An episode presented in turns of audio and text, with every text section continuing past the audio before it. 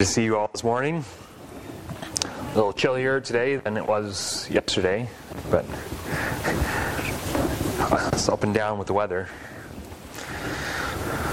While we're um, continuing our series through uh, the life of Christ, trying to uh, come to some sort of understanding of the, the chrono- chronology of the events of the life of Christ, um, we began his first ministry last time which was maybe two or three weeks ago. Um, so we're going to be revisiting it uh, this week and hopefully wrapping up his first year of ministry. Uh, next week we'll, we'll start into his second year. But before we look at this, let's open with a word of prayer. Let's pray. Our Father and our God, we come before you thankful, O Lord, for uh, this day you have given us. We thank you for your mercies, which are new every morning. That every morning we wake up, we are reminded that you are God who is faithful to his covenant promises. Lord, we, we thank you for this Sabbath day you have given us and the rest it will afford us. Lord, we pray that you would uh, spiritually feed us on this day, that we might be encouraged in the gospel of Jesus Christ and Lord, to that end, we pray that you'd be blessing this uh, uh, Sunday school hour, that as we look at the life of our Savior, Lord, we would be encouraged in his, his power and his might and his ability to save.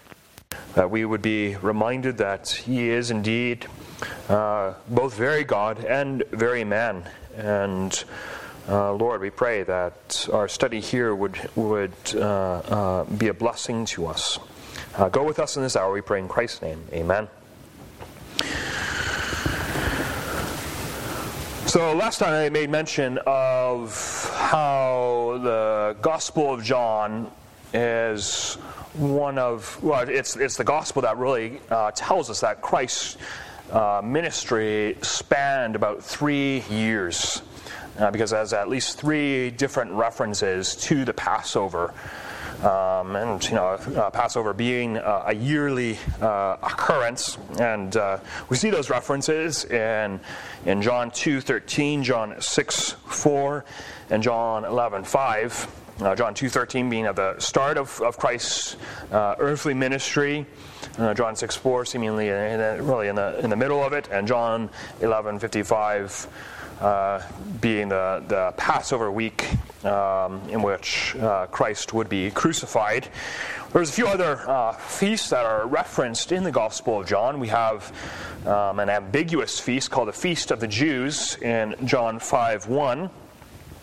Uh, then we have the Feast of the Tabernacles in John 7 2, and the Feast of Dedication in John 10 uh, 22. The Feast of Dedication being uh, Hanukkah, uh, likely Feast of the Tabernacles being that uh, feast uh, whereby the Jews would uh, remember their years of pilgrimage in the wilderness, and they would make uh, it's otherwise known as the you know the feast of booths, where they would uh, make little uh, uh, temporary dwellings for them to live in for that week. And we're told we're going to be picking up our our examination of the life of Christ this morning in John 5, John chapter 5, where we read uh, that after this there was a feast of the Jews and Jesus went up to Jerusalem. So, you know, we saw last that Jesus was in uh, the region of Galilee, he was ministering there, and now he goes back to Jerusalem for uh, a nondescript feast of the Jews. Um, and I'll just remind you that um, the the uh, Israelite males were called to go to the temple, to the place where the Lord dwelt at least three times a year, and they would have to go for the feast of Pentecost, which uh, or the feast of of, in, uh, of first fruits. Uh, um, during the harvest, they'd have to go uh, for the feast of Passover, and they would have to go for the feast of Tabernacles. All of those feasts, uh, the Israelite male had to be in, in Jerusalem. And so we find Jesus in Jerusalem for this feast of the Jews. I, I personally think that this is likely um, the Feast of Tabernacles that uh, Jesus uh, is attending here in Jerusalem, and I'll get to some reasons for that in a little bit here. But Jesus is in uh, Jerusalem, um, and we're told that uh, there is in Jerusalem by the sheep gate a pool, which is called in Hebrew Bethesda. Uh, Bethesda uh, means uh, house of grace and house of mercy, and this was a pool where uh, the uh, those who were injured, those who were sick would go, and they would wait for an angel to come and stir the water, and whoever was first in the water, the Lord would miraculously heal. Now, um, we see here. Um, um, this here is, is likely the uh, uh, example of what the structure around the pool of Bethesda is. This is um, one of the arches that we find are still standing to this day with the pool of, of Bethesda. And then um, the pool is located right here, so it's on the northern uh, end of, of Jerusalem, northern end of the, uh, just a little north of the temple complex. So that's where that pool is, is located. And uh, Jesus is there. We're told you know, very descriptively it has five porches. In these lay a great multitude of sick people blind, lame, paralyzed, waiting for the moving of the water. For an angel went down at a certain time into the pool and stirred up the water. Then whoever stepped in first after the stirring of the water was made well of whatever disease he had. And we're told that there was a certain man there who had an infirmity 38 years. So we're not told how old he is, we're simply told he had an infirmity for 38 years. And for 38 years, we can imagine him longing to be healed of this. And Jesus sees him lying there, and uh, uh, we're told, John tells us that our, our Savior knew his condition even before he, he said it. Uh, our Savior knows all things, and uh, Jesus, it says here that. Um, Jesus knew that he had already been in the condition a long time. And Jesus said to him, Do you want to be made well? And the sick man answered him, Sir, I have no man to put into the pool when the water is stirred up, but while I am coming, another steps down before me. And Jesus said to him, uh, Rise, take up your bed, and walk. And immediately uh, the man was healed, and he arose and walked. Now, uh, this is a matter of some controversy uh, with the Pharisees. Um, because um, uh, Jesus did uh, this miracle on, on the Sabbath day. He did it on, on the day in which there was to be no work, and Jesus told this man to, to, to take up his bed and walk. And according to uh, the laws that the scribes and Pharisees had created, it was a sin to, to move your bed on, on the Sabbath day. Yes, Valeska. Uh, this is John 5. And so, um, specifically about the Sabbath, it's in verse 16. So, um, um, that's a, a, matter of, of some uh, controversy, and uh, the Jews confront uh, Jesus about this, and Jesus very directly states that he and his Father are one. He and God are one.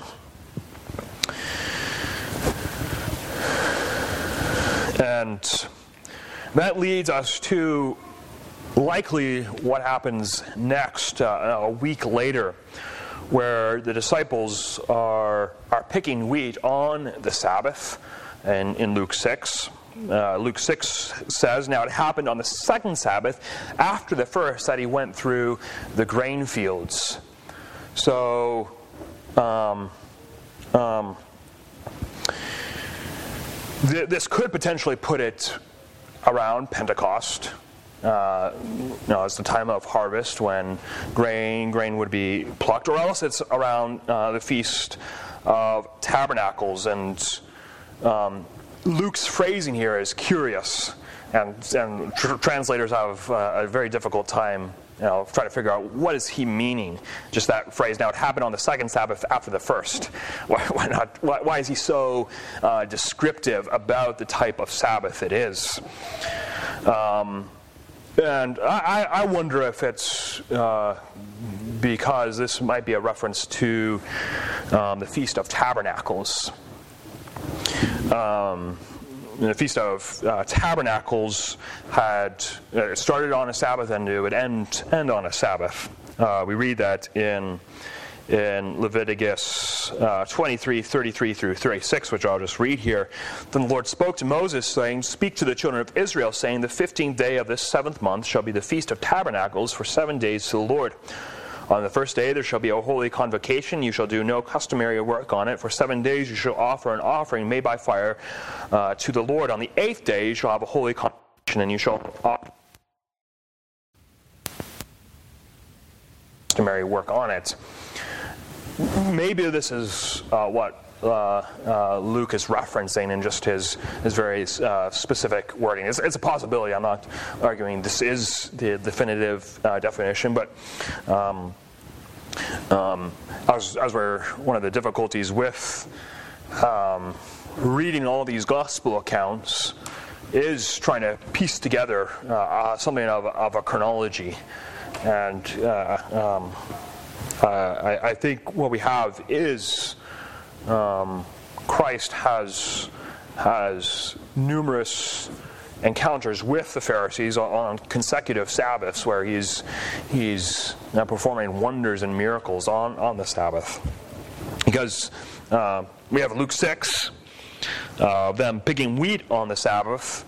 And then uh, also in, in, Luke 6, Jesus heals uh, a withered hand on the next Sabbath and um, um, Christ very uh, visibly declaring that He is Lord of the Sabbath and uh, speaking against the institutions of men and how they were dictating that the Sabbath had to be observed with their very uh, stringent uh, requirements. Um, read in Luke uh, 6, uh, 6, now it happened on another Sabbath also that he entered the synagogue and taught. Um, and then uh, the, the response of the Jews to these miracles that are occurring on the Sabbath is that they plot, they have their initial plot to try to kill Jesus. And this is what Mark uh, 2 records for us. And the Pharisees went and immediately plotted with the Herodians against him, how they might destroy him.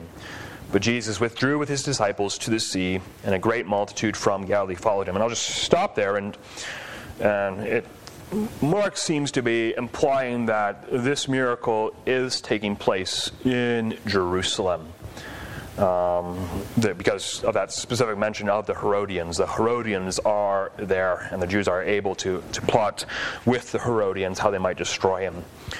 But Jesus uh, withdrew from I, I would argue, Jerusalem uh, to the sea. They're going back up to Galilee after everything that's occurred in, in Jerusalem after this feast of the Jews.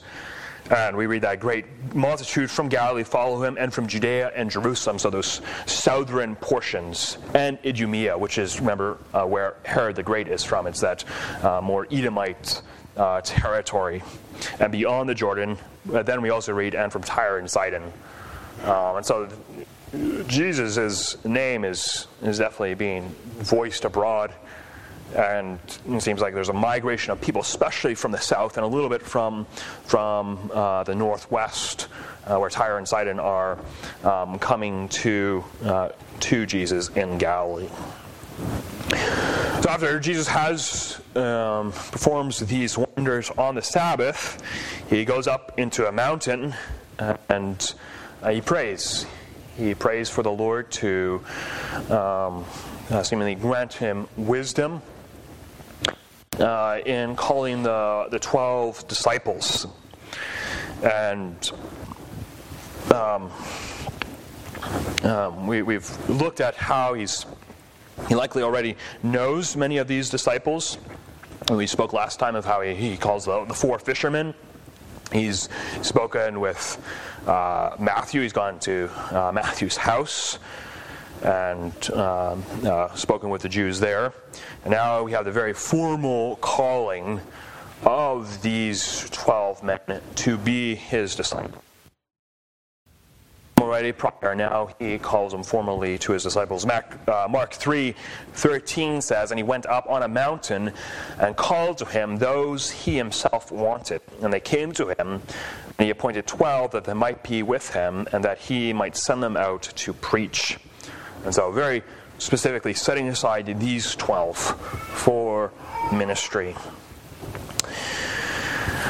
after he calls them, he uh, Luke records that he uh, goes throughout Galilee and performs uh, uh, many different miracles and wonders throughout the region of Galilee, and that leads us to the next uh, major event. Well, I'll just highlight here on this uh, before I get there.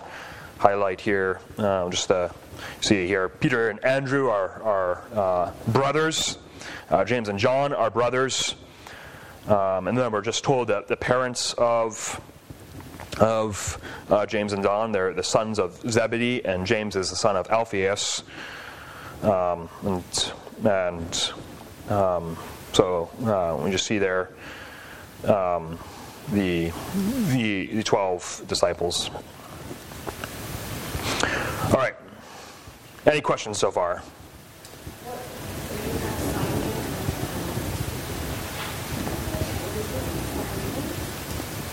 Oh, uh, so there's two two different Simons. So there's Simon Peter, and then there's Simon of uh, uh, Canaan. Um, so just differentiating that this is uh, a different uh, Simon. Uh, that's uh, Boanerges.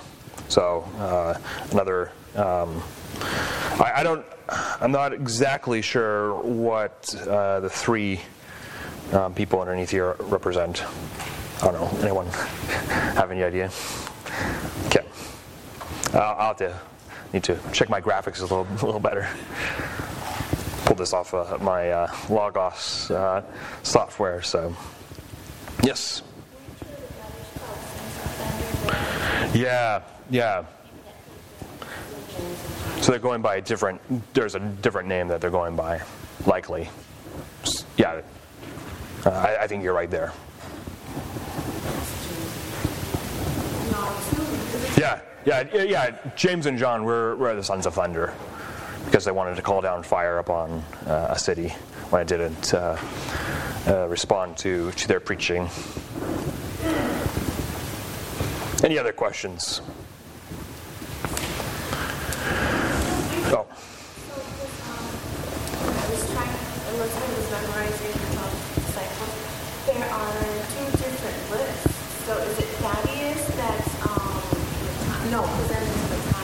Yeah.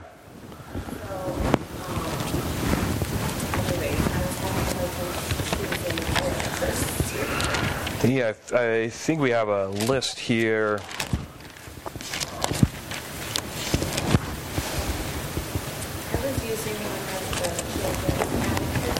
Yeah.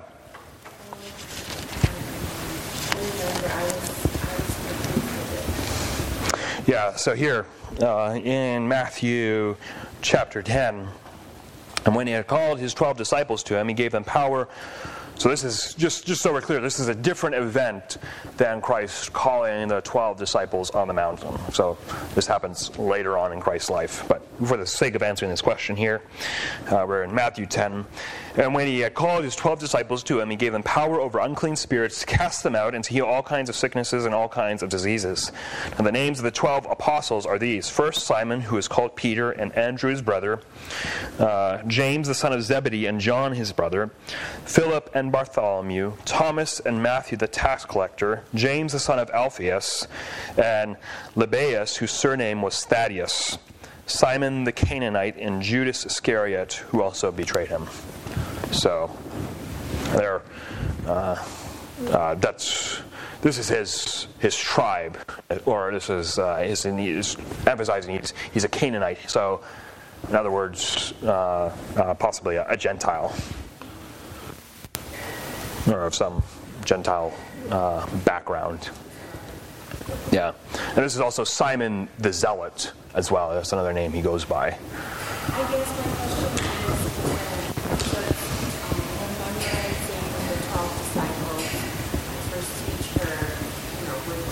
Yeah. Yeah. Yeah. Yeah. Yeah. After Jesus goes up the mountain prays for his to prays for oh, he wants to make his twelve disciples. He, like I said, he does miracles in Galilee, and then he has the, the Sermon on the Mount this is in Matthew uh, 5 through 7, one of Christ's more notable teachings. I, am not going to, as I'm working through this, this life of Christ, I'm not necessarily focusing heavily on his teachings, so we're not going to spend a huge amount of time uh, talking about uh, the Sermon on the Mount unless you had specific questions about it. Um, this is the, the Mount of Beatitudes.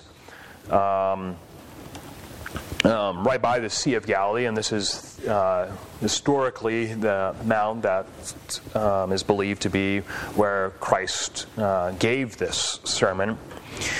Um, there's a, a, bit of uh, a controversy because, as I'm sure some of you are aware, we have the, the Sermon on the Mount in the Gospel according to Matthew, and then Luke tells us of a sermon on a plain.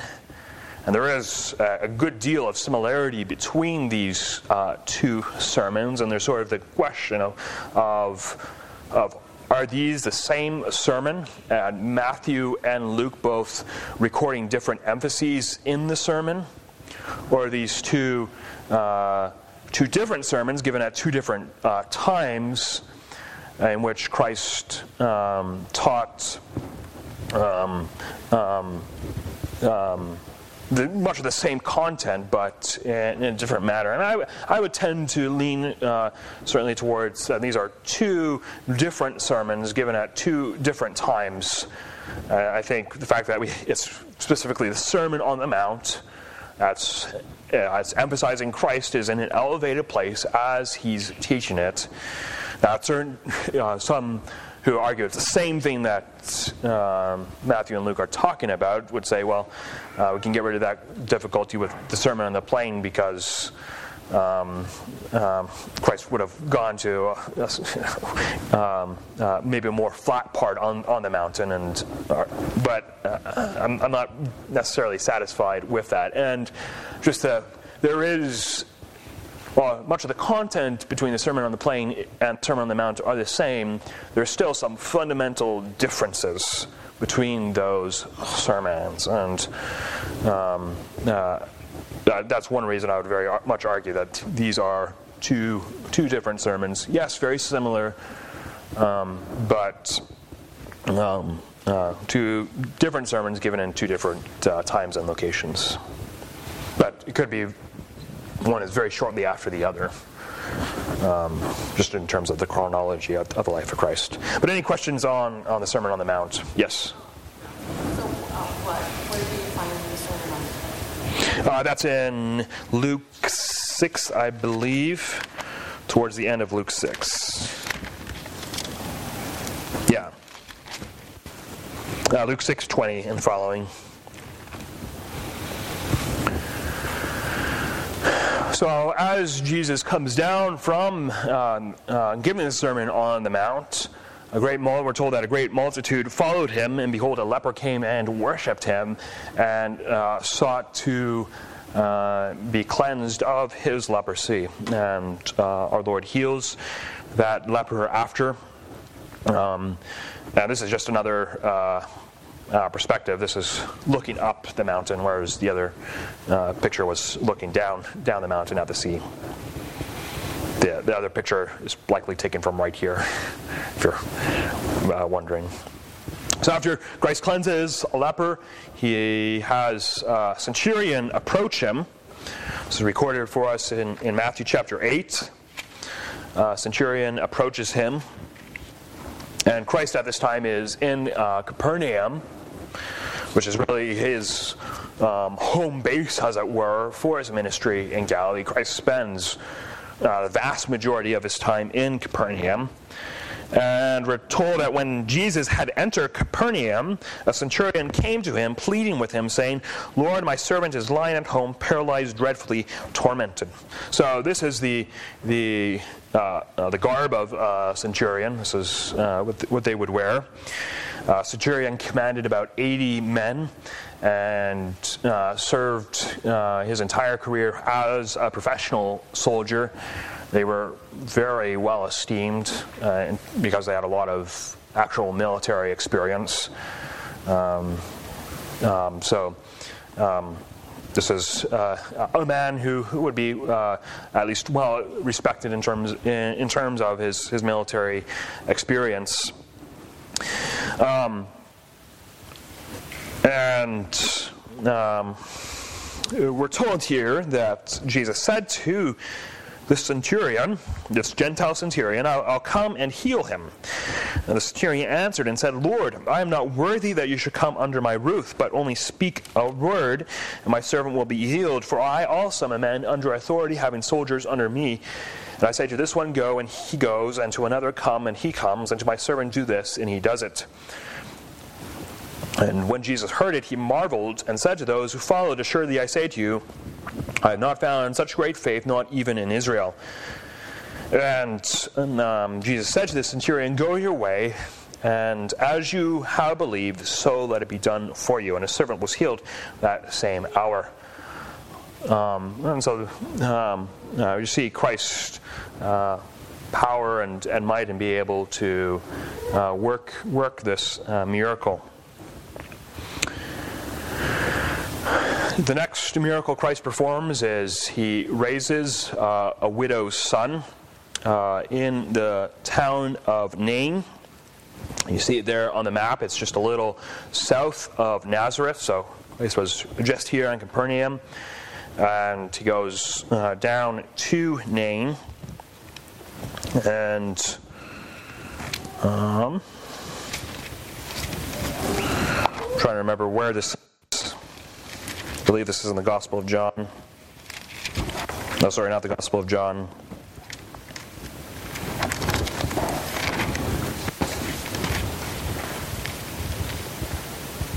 This is in Luke chapter 7, uh, verse 11, where we're told now it happened the day after, so this is the day after Christ had just healed this centurion. Uh, Luke is very specific about that, that he went into a city called Nain. So he traveled a, a decent distance um, in that day.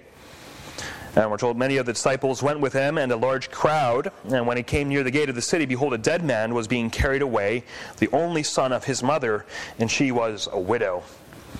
Now, if you think back to your Old Testaments, uh, does this remind you of any uh, particular miracle in the Old Testament. Yeah, yeah. Uh, Elisha uh, performed a, a, very, very similar miracle. Uh, a widow's son had died, and um, Elisha raised uh, him from the dead.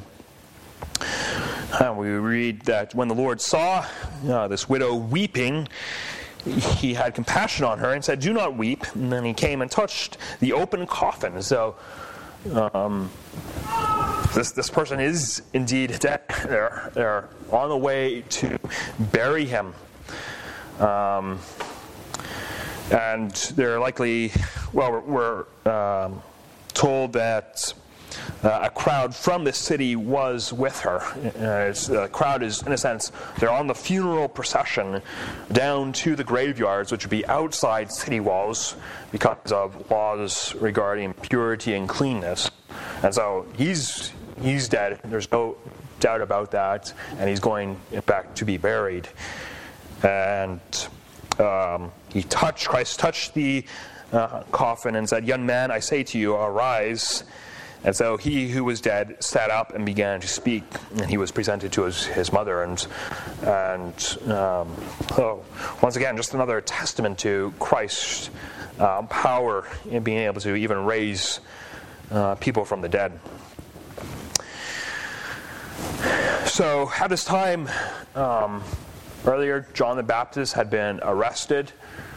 Um, by Herod Antipas, who is the son of Herod the Great, who Herod the Great had been alive. Uh, he had been the, the king at the time that Christ was born, died shortly after uh, Christ was born. And now Herod Antipas is reigning. And Herod Antipas has arrested John the Baptist. Um, and he arrested him because of his preaching. John the Baptist uh, said it was not proper for Herod Antipas to have his brother Philip's wife. Um, and um, we're told here in, in, Luke 7, verse 18, that the disciples of John um, told uh, John the Baptist what things all Jesus was doing, telling him that oh, Jesus was raising people from the dead uh, and working these these miracles. And, and John the Baptist asks, you know, uh, um, is is this the one that is to come? Is this is this the true Jesus? And uh, uh Jesus responds and encourages uh, John he responds by saying, Go and tell John the things you have seen and heard, that the blind see, the lame walk, the lepers are cleansed, the deaf hear, the dead are raised, the poor have the gospel preached to them, and blessed is he who is not offended because of me. And um, encouraging John to remain steadfast in, in his faith. Um, Josephus tells us that uh, John the Baptist was imprisoned in this fortress called Machaerus um, down on the uh, eastern side of, of the Dead Sea. This was a, a Hasmonean fortress that had been built about 100 years prior. Uh, this is the place uh, um, that's traditionally uh, held for, for um, where um, uh, John the Baptist was held. And as you can see, it had to make a, a good trek up, uh, up to Galilee from, from there. Well, next we um, read that a prostitute comes to Jesus and anoints his feet. Um, and we're told that she had an, an alabaster flask of uh, precious uh, oil, fragrant oil, uh, perfume. Uh, this is what an alabaster uh, flask looks like. these would have been rather expensive themselves, just the flask itself, not to mention the cost of, of the fragrant oil. But uh, this prostitute anoints uh, Jesus' feet. And um, this happens in the house of, of a Pharisee. Uh, that's what we're told in Luke chapter 7. Uh, Luke 7 36. And one of the Pharisees asked him to eat with him, and he went to the Pharisees, sat down to eat. And uh, we don't know which Pharisee this is but it, it, it does continue to show us a, a, different perspective with, with the Pharisees. We have Pharisees who are, are indeed interested in Christ and interested in the teaching of Christ. There are certainly those Pharisees who are very actively opposing Christ's ministry, but um, men like uh, Nicodemus uh, um, um, and um, uh, is it Joseph of Arimathea? I think it was another Pharisee. Uh, but you have these Pharisees who are interested in, in the ministry of Christ and are um, um, speaking and dialoguing with, with him. Although this particular Pharisee um, um had had some issues certainly with um, with him. I guess this is uh, we actually actually told the name of this Pharisee. It's Simon the Pharisee. Uh, we're told now when the Pharisee himself, saying, This man, if he were a prophet, would know who and what manner of woman this is who is touching him, for she is a sinner. And Jesus answered and said to him, Simon, I have something to say to you. So, uh, Simon, Simon the Pharisee. So. And after this miracle, we're, we're told that a good number of women are, are starting to follow Christ. You have Mary Magdalene, who's likely from the town of Magdala uh, on the western side of the Sea of Galilee, not far from Capernaum. She is following him. Um, Joanna, the son, the wife of Chuza, Herod steward, and Susanna, many others who provided for him from their substance. Christ is, is gaining a notable following.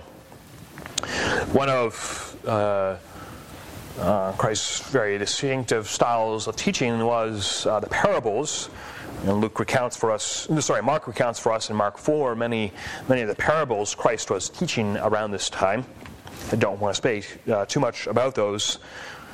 Um, But uh, uh, certainly want to take note that Christ is, is teaching parables at this time. After uh, teaching for a while, he, he we're told in uh, the end of Mark 4 that after Christ had taught with parables on the same day when evening had come, he said to his disciples, Let us cross over to the other side.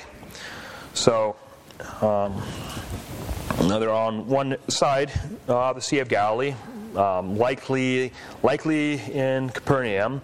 and Christ is wanting to go over to the uh, western side of the Sea of Galilee, and uh, specifically to, to the area of the Gadarenes or the Gergesenes as it's also known. And uh, they're in a boat and they're crossing over.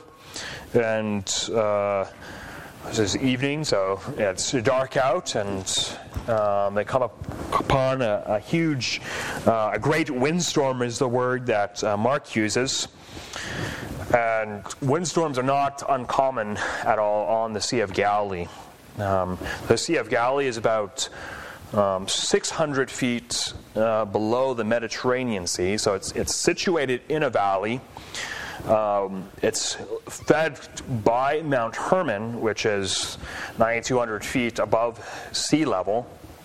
Um, um, from the, the uh, rain and uh, that, comes on Mount Hermon. It's one of the uh, things that uh, feeds uh, Lake of Galilee. So uh, it's, it's in this valley, and then it's surrounded by uh, these hills.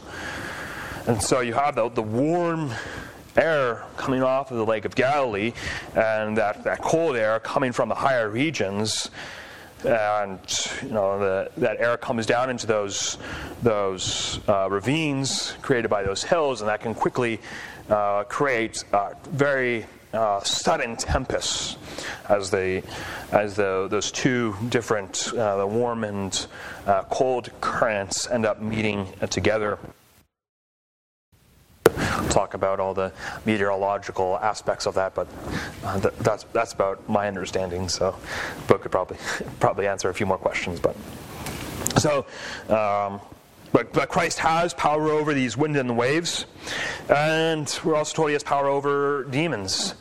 He's in the land of the Gadarenes, and he comes across uh, two demoniacs there. There is um, um, some, some controversy because um, uh, Mark and Luke uh, both only say there's, there's one uh, demoniac there. Matthew says there's two. And um, I, I, think uh, uh, uh, helpful way to understand what's what's happening there, and is um, is to see that Mark uh, uh, and Luke speak of one demoniac because he was the most prominent one. I think it's very likely that uh, are indeed, yes, two demoniacs there, and, and, Mark and Luke are only mentioning one because he was most prominent, uh, the, the, more violent of, of, the two. But Christ casts out uh, these demons, and he's quickly uh, uh, asked to leave the area after uh, those demons are put into uh, herds of, of swine and uh, uh, goes back to uh, Capernaum. And in Capernaum, uh, he has the uh, daughter of a synagogue ruler. A synagogue ruler would be one who was in charge of organizing the, the uh, assembling, assembling of, of the synagogue. He was in charge of, of arranging the services at the synagogue. Um, this ruler's daughter has died and he asks uh, Jesus to go and uh, raise him. Oh, no, sorry, um, um, backtrack a little bit. She hasn't died yet. Uh, she's very near death. And the synagogue ruler asks Jesus to go heal her. And Jesus, uh, on the way to go heal her, uh, is delayed by a woman who has a discharge of blood. She's hemorrhaging blood and has been doing so for 12 years. Um, because of, of this medical condition, she would have been considered unclean. Um, um, but this unclean woman proceeds to go and touch Jesus because she has faith that Jesus is going to be able to make uh, her whole. And um, we're told of this in in Mark chapter five. Um, and I want to, so she touched Jesus, and I want to specifically mention that the woman, fearing and trembling, uh, she's afraid uh, of what's happened because of the repercussions of an unclean person touching a clean person. Oh no, I'm going to be in trouble now. Yes, I, am I've been healed, but she's afraid that she's going to get in trouble for, for, for touching uh, Jesus, who was clean, and, and was afraid that uh, uh, he would be angry. But uh, Lord says, Daughter, your faith has made you well. Go in peace and be healed of your affliction. But this delay in Jesus' travels now means that uh, this uh, ruler synagogue Jairus, his daughter, is now dead.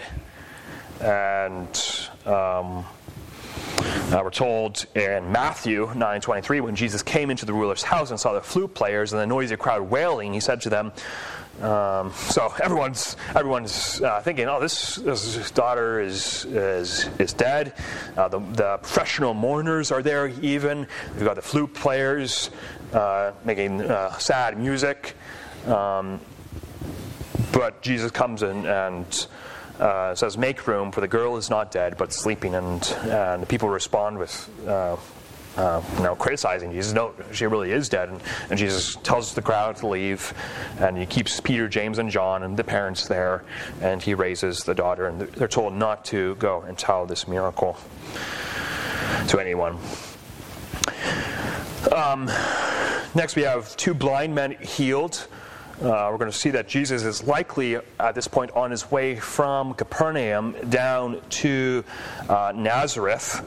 And uh, we're told that um, he departed from Capernaum and he sees two uh, men, blind men, on the way crying out, Son of David, have mercy on us.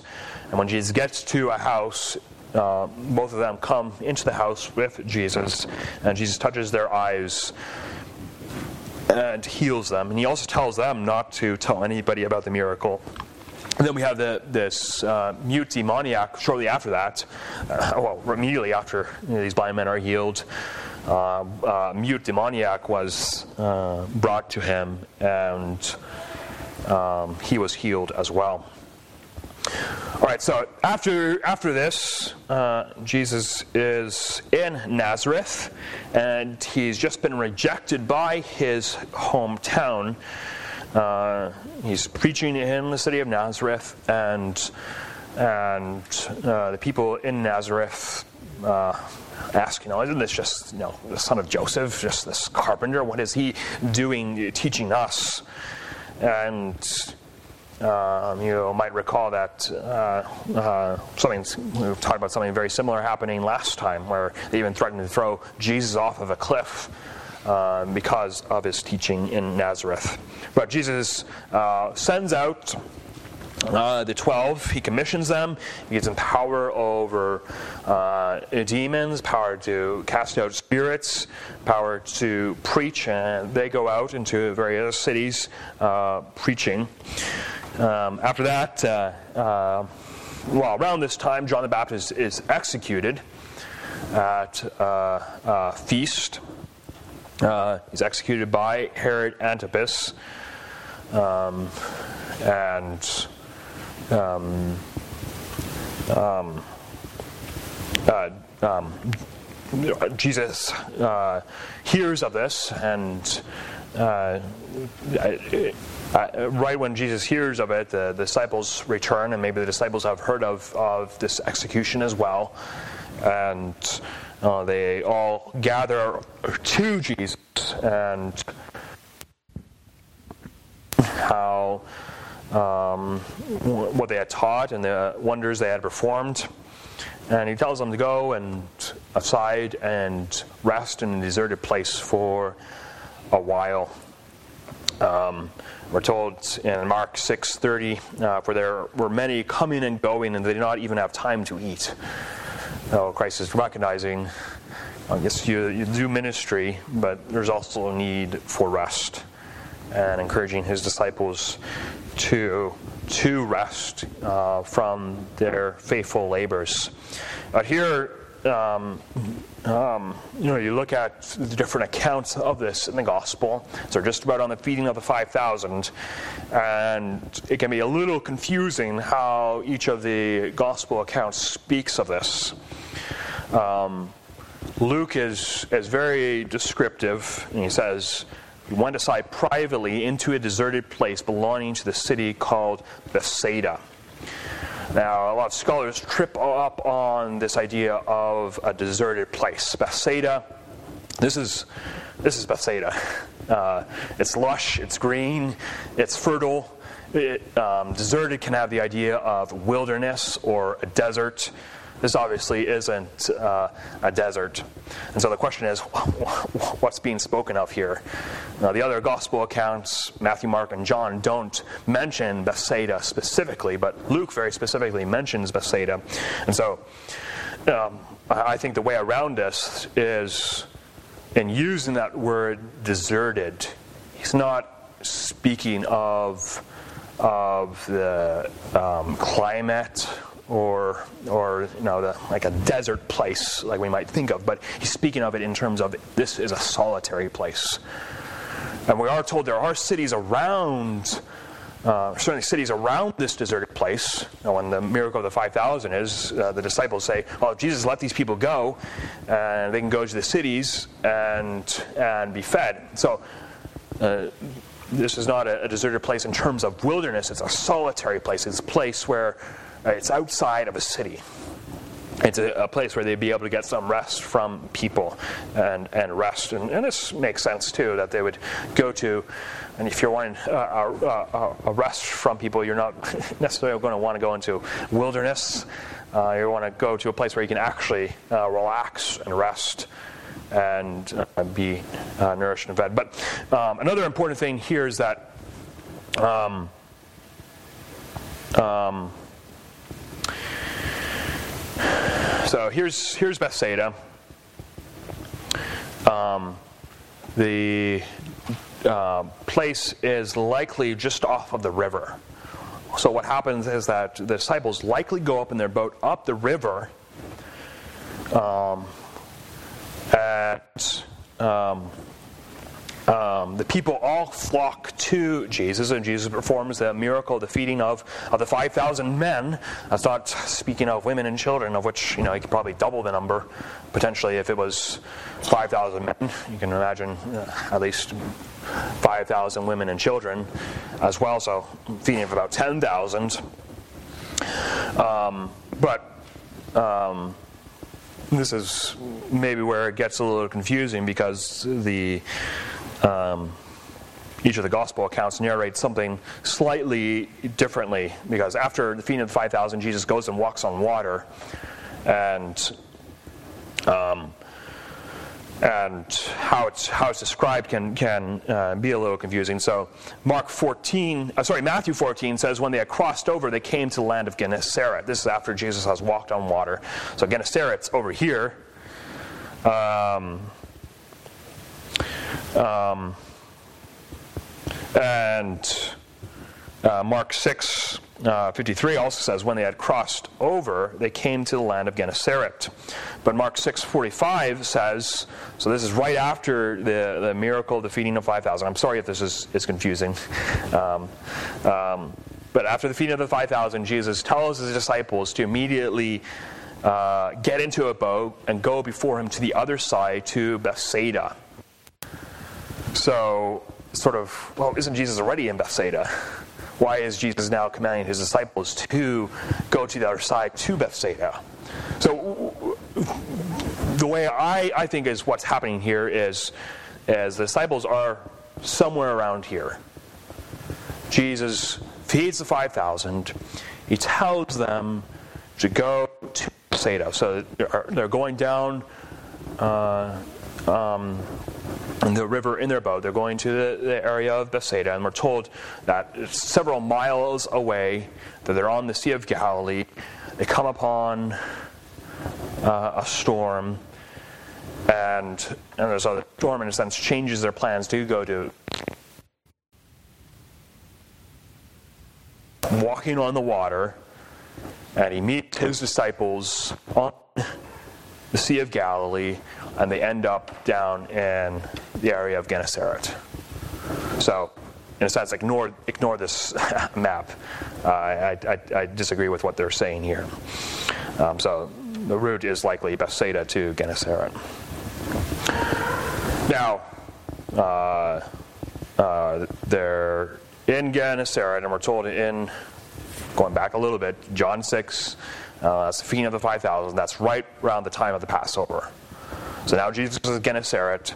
He heaps in Gennesaret. Then he likely goes down to Jerusalem to observe the Passover. And that's, in a sense, is the end of his, his first year of ministry. We're not told in the text, in biblical text, that he goes, goes does go down to, to Jerusalem, but um, uh, so, um, but uh, uh, gospel writers don't don't include that. But uh, he,